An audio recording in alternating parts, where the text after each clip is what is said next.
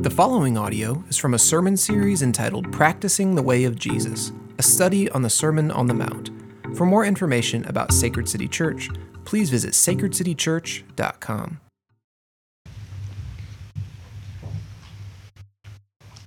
Hear the word of the Lord from Matthew 5 38 through 42.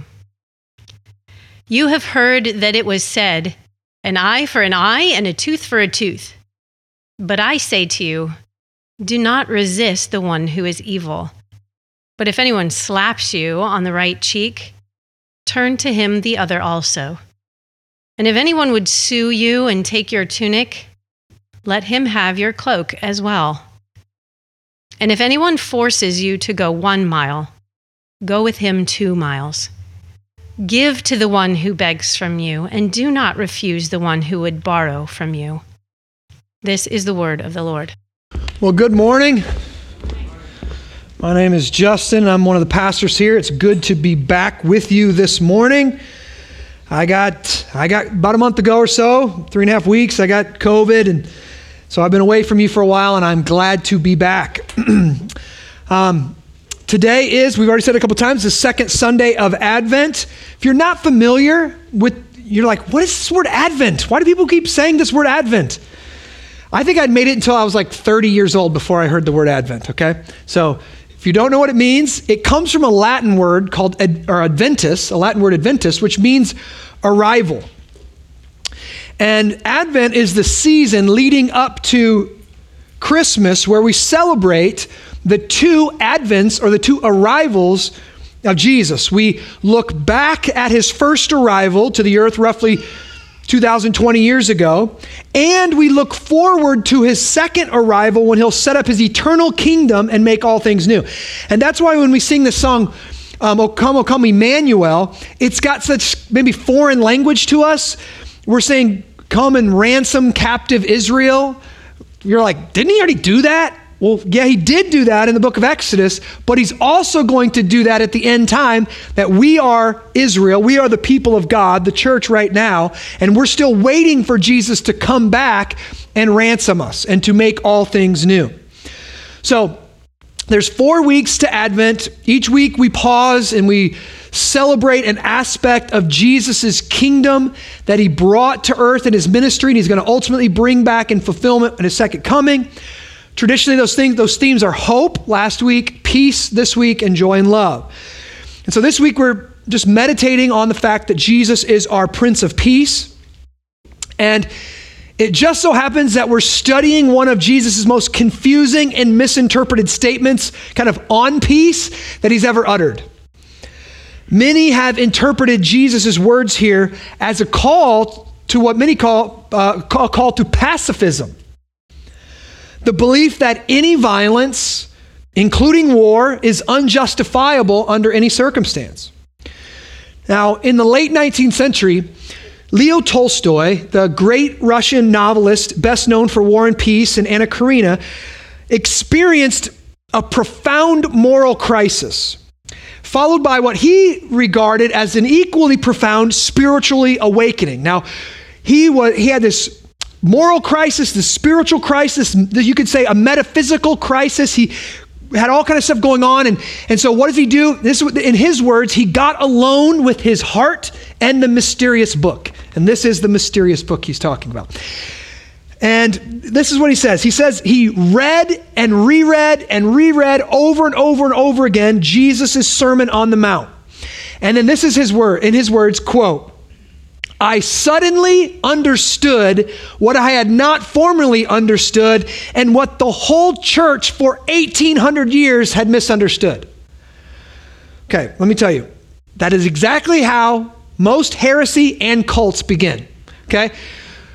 The whole church for the last 1800 years has not understood what Jesus has taught, but you know what? Me and my heart, we got it figured out. I sat down with my heart in the book and I got divine revelation, right? This is usually how you, Now, I'm not going to go there, but in a, in a weird place, okay? Let me just say that. So Tolstoy thinks he's understood something that no one else in the history of the church has.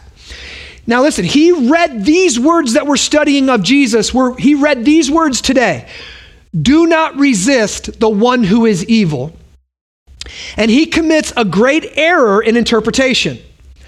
He isolates these scriptures from the rest of scripture and interprets them as if they were the only thing Jesus or the Bible had to say about it.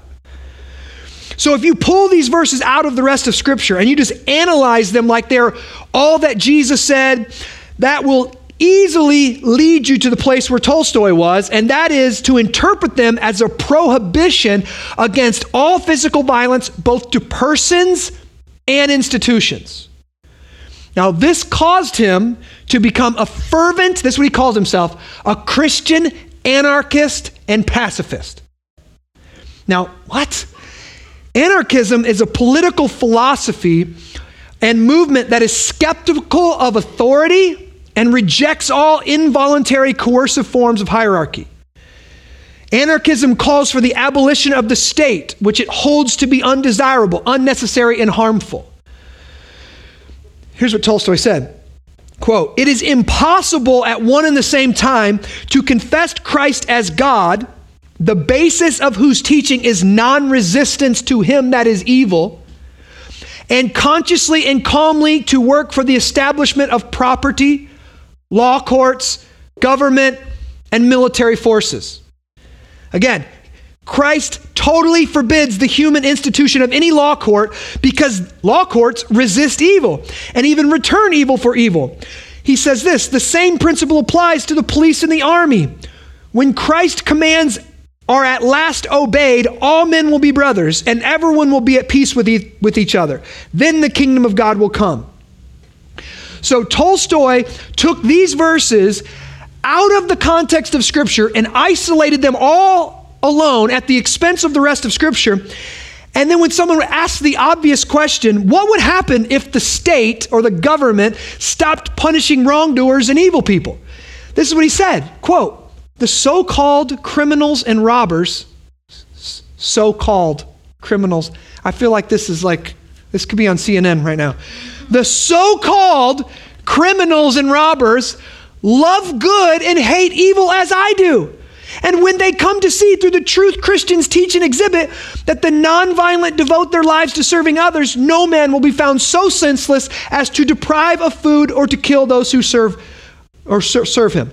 So here's the problem. Tolstoy took this, this, these scriptures out of the context and forgot at least two main thrusts, main concepts in the scriptures. Number one, he forgot that the scriptures teach that, that the, the, uh, the doctrine of original sin or the depravity of man, that we're born sinners and so we sin, okay? What Tolstoy believed, he was a man of his day, he was a man of the Enlightenment, he believed people were born naturally good. And most forms of socialism, Marxism, pacifism, a lot of these, these things, they start at the basis mankind is good. And so, what has made man bad? Social systems, hierarchies, governments, family systems. All of those things are what make man bad. So that's why we want to get rid of them all. So the individual can be his perfect self. Well, there's a big problem with that, right? We say the nature of man, right? The nature of humankind. We are born in sin. Now, secondly, he didn't know that, or he didn't know, or didn't understand, or didn't hold it together, or forgot it. I don't know. Uh, I, I, don't know why he didn't see, but he didn't see it. He didn't see the teaching that Scripture has on the role of the civil magistrate or the governing authorities. And the book of Romans tells us in a really simple way that the government or the civil magistrate is meant to punish evil and promote the good of society. Now, I've been studying kind of political philosophy quite a bit. I've been studying the scriptures to find out, um, to kind of put these things together and coalesce these views and see what's going on. And one of the things I've noticed is how almost every single political philosophy takes one aspect of the kingdom of God and isolates it or idolatry or, or idol, I, man, uh, words, words, they're hard sometimes. Idolizes it, okay? idolizes it, takes one aspect of the kingdom of God and totalizes it, puts it above everything else. It's no mistake that idolatry and ideology sound so much alike. See, socialism makes an idol out of the state. Capitalism makes an idol out of the market.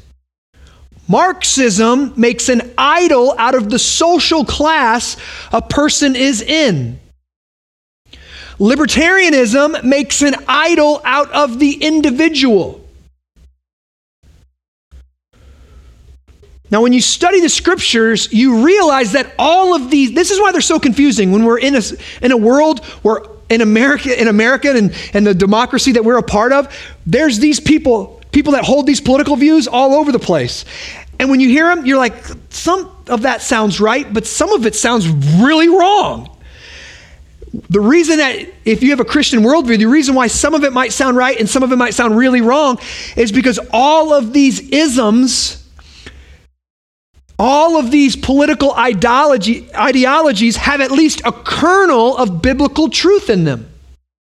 Right? We are members of a social class and we are influenced by the, the social system that we we grow up in, our families, what economic class, maybe, maybe even the color of our uh, the color of our skin can affect that. That they are, they do influence us, right? So there is a kernel of truth in these. The problem is when you elevate them or you idolize it and you say, "This is the only problem," or "This always happens," and you forget about the rest of biblical teaching. Okay. That's why one of the most important principles for interpreting Scripture is to understand the biblical and theological context for the Scripture you're reading or studying. You ask yourself when you're reading a Scripture, how does this Scripture fit in with the rest of Scripture or the, the story of Scripture? If you don't ask that question and do that work to see how it fits with the rest of Scripture, it's going to be very easy for you to misinterpret the Bible in many places. And our text today is a great example of that. So if you've got your Bibles, open up to Matthew chapter 5, verse 38 through 42. I'm going to read it for us. You have heard that it was said, an eye for an eye and a tooth for a tooth. But I say to you, do not resist the one who is evil. But if anyone slaps you on the right cheek, turn to him the other also. And if anyone would sue you and take your tunic, let him have your cloak as well. And if anyone forces you to go one mile, go with him two miles. Give to the one who begs from you, and do not refuse the one who would borrow from you. Now, let me just say right away that if you are just sitting down with your Bible and a cup of coffee for your quiet time in the morning and you read these verses, if you only take them at face value, they are going to cause you all kinds of practical trouble. Do not resist the one who is evil. Hey, son, who's at the door? I don't know, Dad. He's got a mask and a gun. Oh, let him in. Come on in, buddy. Do not resist a violent attack against your person. Are Christian dads supposed to teach their sons if they're being picked on and bullied at school? Just take it on the chin, son. Turn the other cheek. Better not come home with one black eye, come home with two. Someone wants your shirt, give them your coat too, right? He's in the locker room, somebody steals his shirt. Here, take my shoes, bud, take my shoes. Someone forces you to do something, do it twice as much as they asked you to do. Every time you see a beggar on the side of the road, give them money. Every time they ask you to round up for charity, you round up. Now, if you just take these words at face value, it would only be a matter of hours before you would be naked, broke, and most likely evil yourself. For if you're not resisting an evil person and they ask you to do something evil, you would then be, you would then be committing evil yourself.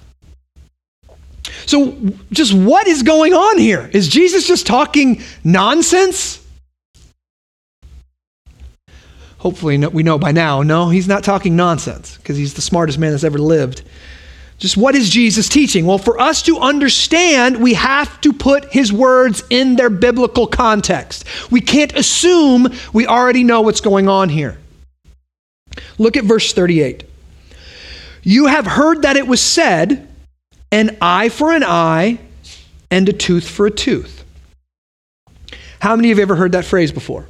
An eye for an eye and a tooth for a tooth. It's nothing new. that is called the lex talionis. It means the law of retaliation. It was first instituted kind of in its seminal form um, when Noah got off the ark. And he's basically said, if anyone kills a man, I'm going to require his blood from him. And then it's reiterated at least three other times in the Old Testament in Exodus, Leviticus, and Deuteronomy. And all of and what is it? It's a principle of justice that God laid down when Noah and his family got off the ark, and it's repeated several times. And each case, it's part of a longer list of kind of a list of equivalents. So Jesus is kind of paraphrasing it here. So I want to go back uh, to Exodus to see what it actually says. in Exodus 21, 23, and 24 says this. But if there is harm, I I'm going to read 22 just so you can get this. When men strive together, this is kind of weird, but when men strive together, when they fight, and they hit a pregnant woman so that her children come out, but there is no harm, the one who hit her shall surely be fined. Look, as the woman's husband shall impose on him, and listen, and he shall pay as the judges determine. I want you to hear the context judicial system. Okay? Now keep reading.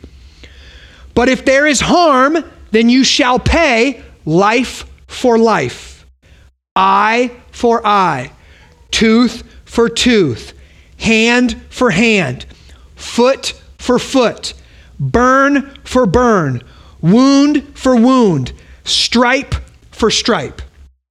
Okay, here is the principles that we need to see here. In a just society, the punishment for wrongdoing will be proportionate to the crime committed. Okay? This doesn't have to be interpreted like super literalistically, like cut, cutting people's hands off and stuff, right? In fact, in Jesus' day, it's just meant to show if you steal something worth a nickel, you should pay something worth a nickel back to him, right? You shouldn't steal something worth a nickel and be killed for it. There should be a your whatever your crime is, there should be a proportionate penalty that's commensurate with your crime. Okay? But here's all, here's the key. This is a legal principle. He's speaking to the judges and the judicial system. It's meant to be administered by judges. It is not a personal principle for a person to take matters in their own hands, right? In fact, this is hard for us to see. It's hard for us to, when we read this, we read it in a personal context. We think he's talking to us personally. But we have to see in the scriptures, there's different spheres where the judicial system works a little differently. So let me take it, take it like this the family is a sphere, okay? Our kids naturally live by this principle an eye for an eye, a tooth for a tooth, don't they? She slapped me, so what did I do? I slapped her. She took my candy, so I took her. And what do we as parents tell our kids to do? We're not saying there's no punishment. We're saying this if she slapped you, come and tell dad. Let dad take care of it. Right? I'm the, I'm the judge, I'm the judicial authority in my house. Extrapolate that out. In your school, we've got judges. In your society, we've got judges, right? It, the, the principle builds out from there. What was happening is the Pharisees and the Sadducees were using this judicial principle to judge their personal relationships. They tried to use it to justify personal revenge. even though the law of God explicitly forbade it. It said, You shall not take vengeance or bear any grudge against the sons of your own people. So, what was happening is this principle of, of judicial retribution was being utilized as an excuse for the very thing it was instituted to abolish, namely personal revenge. Now, understanding this helps us to see what Jesus is trying to get across to his disciples and by extension to us. The scribes and Pharisees had become their own judges and juries. If you hurt me, I'm going to hurt you. Now, that kind of attitude in your personal relationships leads to anarchy and a never ending cycle of violence that you see in many Islamic countries. And also think, think like Hatfields and McCoys, right? Tit for tat, everything. If you did this to me, I'm going to do that to you. So that's what Jesus is speaking out against here. Verse, let's go back to our text. Verse 39.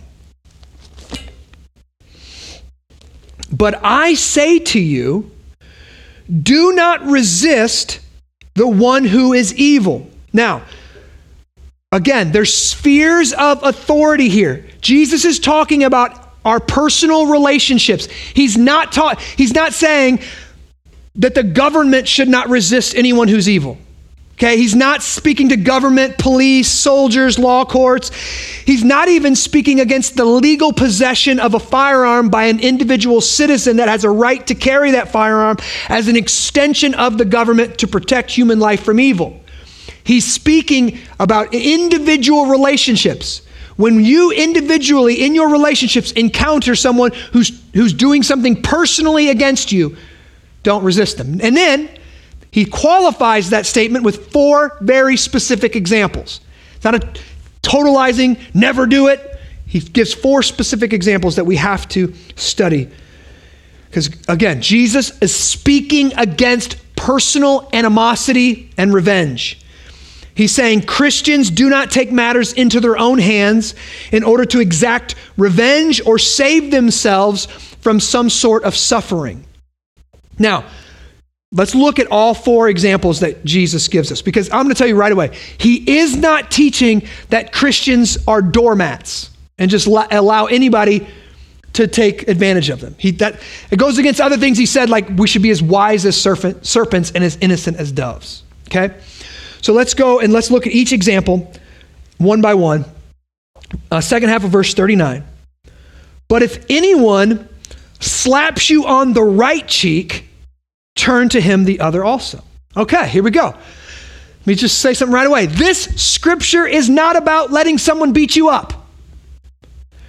It's really not about violence at all.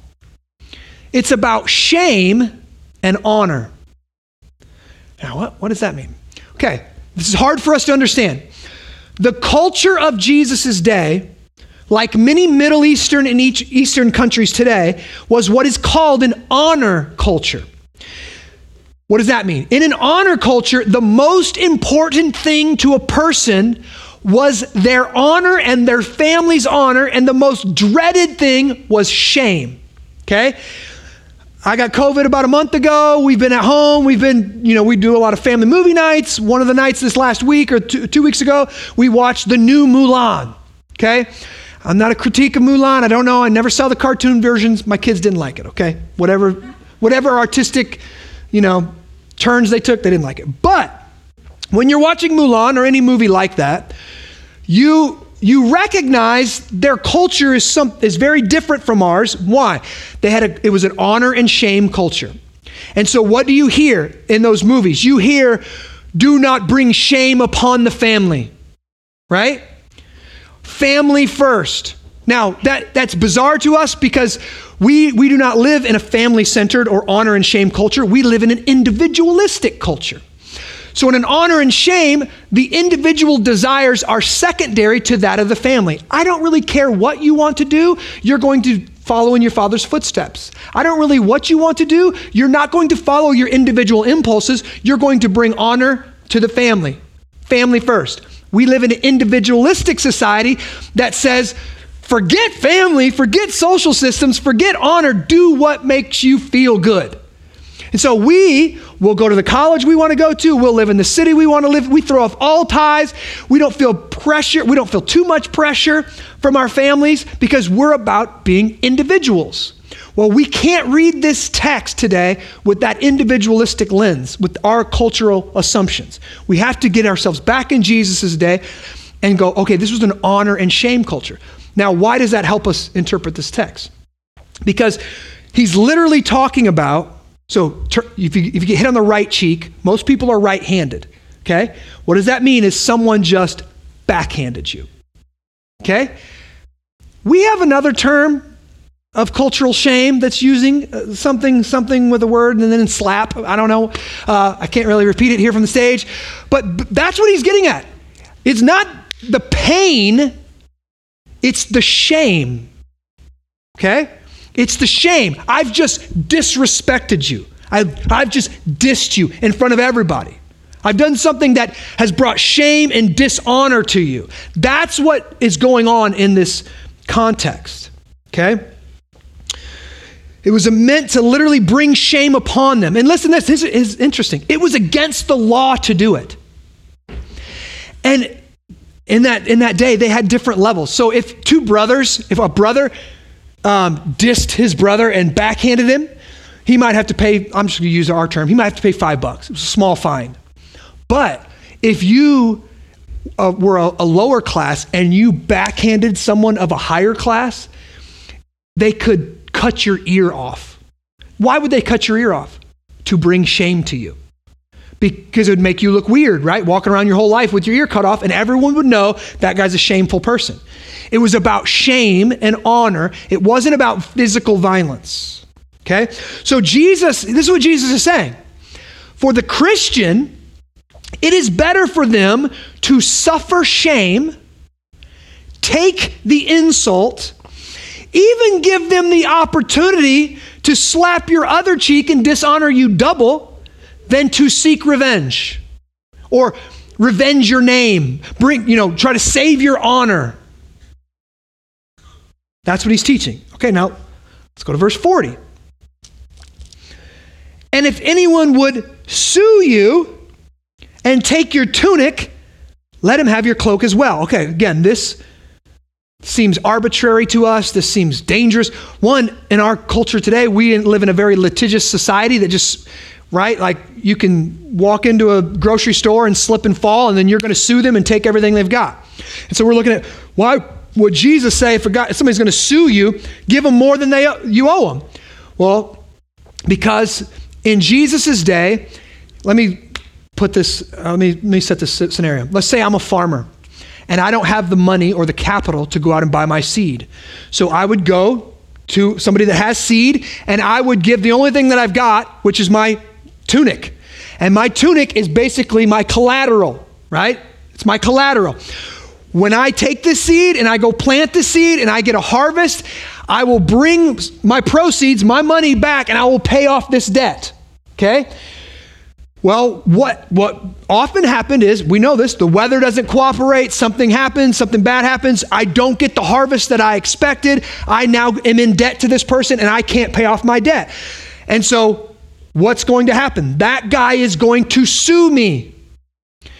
Do you see that? That guy's going to sue me. And Jesus here is speaking in regards to a legal dispute where the disciple was clearly in the wrong.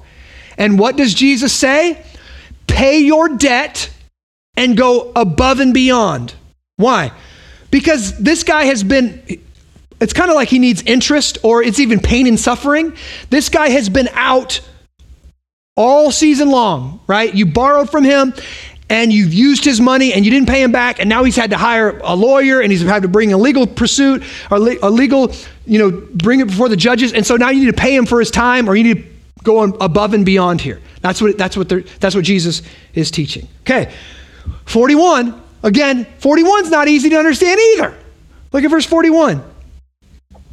And if anyone forces you to go one mile, go with him two miles. You're reading this, you're like, who is forcing people to go miles? What is this? This doesn't make sense to me.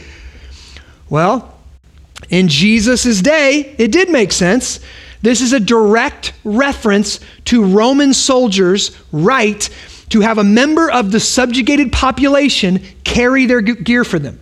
So the Jewish people were subjugated by the Romans. They were conquered by the Romans. But the Romans allowed the Jews to practice their religion and do their things. But here's the problem if a Roman soldier needed to get from point A to point B, and he had his tent, and he had his gear, and he had all of his stuff, he had the legal right to tell a Jew, carry my stuff one mile.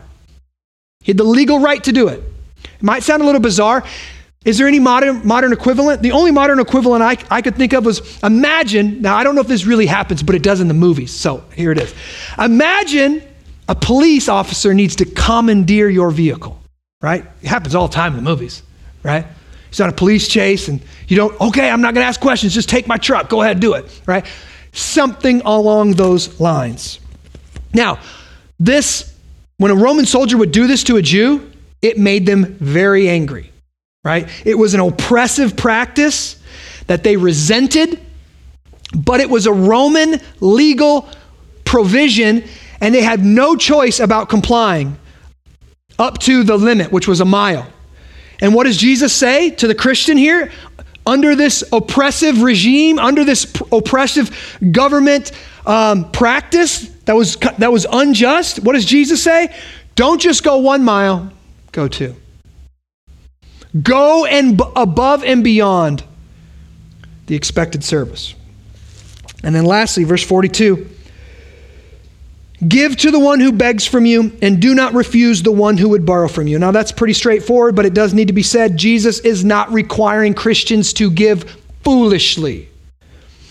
Matthew chapter 7, verse 6, he's going to specific, he specifically says, Don't throw your pearls before swine. That means do not give foolishly. Later on in Second Thessalonians 3:10, scripture says if a man doesn't work, he shouldn't eat. Okay? So it's not promoting laziness either. Jesus is saying a principle, Christians by principle are self-sacrificial and generous. We don't just think of our own needs, we look and we try to provide those who are in need around us as well. All right, now that's a lot of, I had, a lot of cultural work I had to do there. Let me summarize it really quick for us. Disciples of Jesus have the same rights as any other citizen of a state or a country does. We have the right to personal property. We have a right to be protected by our government. We have a right to protect our family from harm. We have a right to a fair and just trial in matters of legal dispute. And we have a right not to be exploited by our government or state. We do have those rights. But here's what Jesus is saying Christians also have the freedom to lay down those rights in some circumstances. Let me ask you maybe an obvious question. Why would we ever want to give up our rights?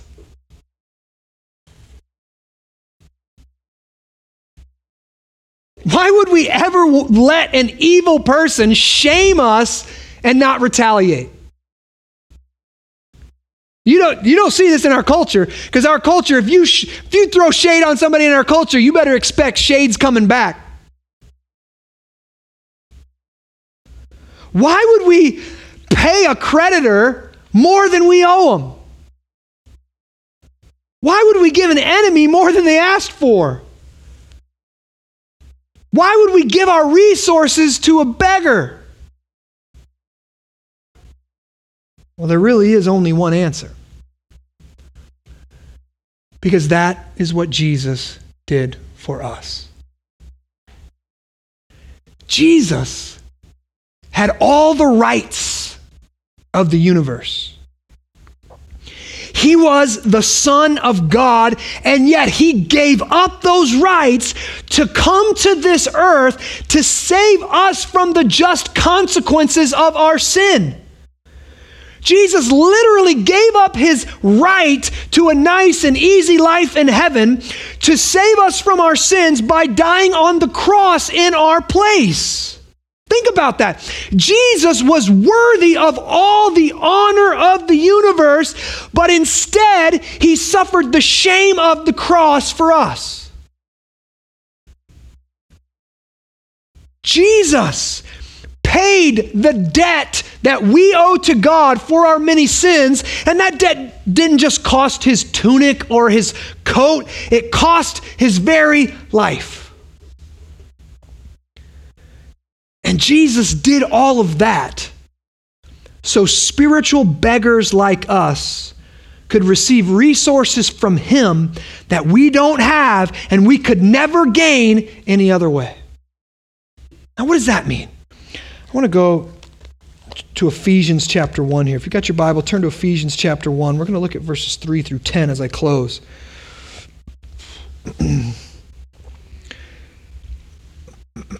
Why would Christians give up rights in this world? Why would we allow somebody to take something from us? Why would we freely give up our resources? Why wouldn't we just stand up and declare every right that we have? Look at verse 3. Blessed be the God and Father of our Lord Jesus Christ, who has blessed us in Christ with every spiritually spiritual blessing in the heavenly places. All right. Here's what he says. Right away. Praise God the Father of our Lord Jesus Christ, who has blessed us with every spiritual blessing in the heavenly places. Most of us go, What does that mean? Yay! I'm blessed in the heavenly places. I am spiritual blessings. What is that? He's going to tell us exactly what that is. Keep reading. Even as he chose us in him, in Christ, before the foundation of the world. Your spiritual blessing begins here before the foundation of the world in what's the doctrine of election. That God chose you before you were a thought in your mother's brain. Before the world was created, God said He named your name, He wrote it in His book, and He chose you for eternal life. Keep reading. That we should be holy and blameless before Him. This is something interesting. That election that salvation has made you into something different. He has made you holy. He has made you blameless. You do not become holy or become blameless, blameless by obeying the law or being a good person. God's choosing of you has actually made you holy and made you blameless. His work did that all by itself. Now keep reading. In love, he predestined us in love. This work of calling you and choosing you before the foundation of the world was an expression of the powerful love of God. He predestined us for adoption as sons and daughters through Jesus Christ. This isn't just how to get to heaven. This isn't just a salvation thing.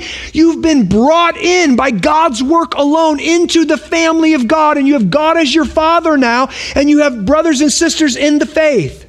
Keep going through Jesus Christ according to the purpose of His will. It was His will, it was His choosing. It's not you choosing God, God chose you. The whole plan was according to His will, which He has blessed us in the beloved, that we are loved by God. In Jesus, we have redemption through His blood. He bought us like slaves. He bought us back and He paid for us. We were slaves to sin and He bought us out of that slavery with His own blood. Through the, forg- or the forgiveness of our trespasses, He forgives every single one of our sins. Everything we did in the past, everything we're doing in the present, everything we're going to do in the future, He's already paid the price for it on His cross according to the riches of his grace. How can Jesus do this? Because he's loaded with grace. We sin a lot. His bank account is way deeper. His pockets are deeper with grace. We can never out sin the grace of God. It's all from the riches of his grace, which he looked lavished upon us in all wisdom and insight, making known to us the mystery of his will. This is all a mystery, but he's declared it to us. He's opened the book, the Bible, he's taught us all about it now. according to his purpose, look, which he set forth in Christ as a plan. Here's the plan for the fullness of time. What does the fullness of time mean? That means when time is all up. When we step, when the mor- our mortal body puts on immortality, when time stops and eternity begins, this is what's going to happen. As a plan for the fullness of time, to unite all things in Him, things in heaven and things on earth. This eternal plan that God put together before the foundations of the world, this election where He called you and He chose you before He built the universe, it's going to end. It's telos, it's goal. This is where it's going. Heaven comes down, you, earth comes up. Everything gets completely remade and renewed, and we get a new physical body, and we get to walk on a physical world in a physical universe with God present there with us. We get to do that. We get to be that. We get to become that. We get to be a part of that. Now, this is what I want you to hear. From the foundations of the world to the foundations of the new heavens and earth, all of that depends upon God, not us. Not us. Not your effort, not your faith, not your power, not your strength, not your morality, not your wisdom. It all depends on the grace of God in Jesus Christ. And He secured it. He secured it from the foundations of the world. To put it simply, Christians are free to give up our rights because in the gospel, we have something that is greater than our personal rights. We have the riches of His grace. Now, listen. This principle has to go with the other principles in Scripture. This principle has to be governed by wisdom and prudence. Right? Hey, right? Hey, honey, what's the water bill? Oh, it's 140. Give him 160 this month. Right? No, that's not what he's saying. But we should use wisdom and use prudence. And when we see somebody that is in need, we should talk to them. We should find out. Maybe the Spirit will tell us to give, right? We should be generous, but we should use wisdom. We should use prudence. Now, listen every time a Christian sets their personal rights aside and gives grace to another person, God gets the glory because that person is living out of the gospel. We used to say a lot around here live a life that demands a gospel explanation. Why did they give that? Why did they serve there? Why do they talk to that neighbor? Nobody in the neighborhood likes that neighbor. Why are they talking to that neighbor? Be a person who lives their life in such a way that people have to go, oh, because that guy believes in grace. That's why. That's why he's doing that. Now, I, as your pastor, I want us to be people like that. I want to send people like that out into the culture to be missionaries of grace, bringers of good news, bringers of grace out to our city so people can see little reflections of the gospel in their neighborhood and they can go, there's something different about that. Something different there. I want, I want to know what it is. And we can say, it's Jesus. He's given me grace. And so I gave you grace. Let me pray. Father, I thank you for this text. As difficult it is to understand in our 21st century ears, I thank you for giving us the tools to do it.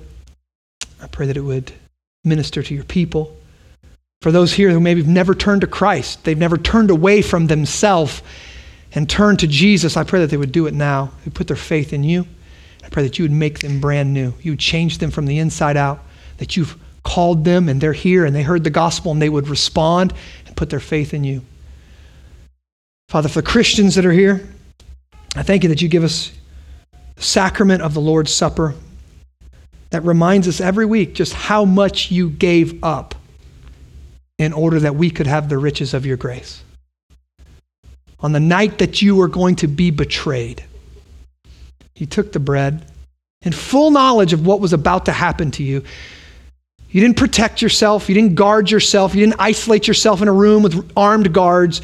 You went willingly to an unjust trial. And you took the bread and you broke it and you said, This is my body that's broken for you. And you took the cup of wine and you said, This is the cup of the new covenant. And it's my blood that's poured out for your sins. And you ate it and you drank it. And you told us to do it as often as we gather together to proclaim your death until you come back again. And then, Jesus, you walked out of that room and you went to the cross and you died for us. So, as Christians this morning, we come to your table rem- remembering the cost to save us, remembering how much you've done for us. And we eat your bread and we drink the cup and we so we're taking in your body and we take it in your blood and we're asking you to make us into that type of people. Let our life reflect the gospel in our city like that. In Jesus' name I pray. Amen.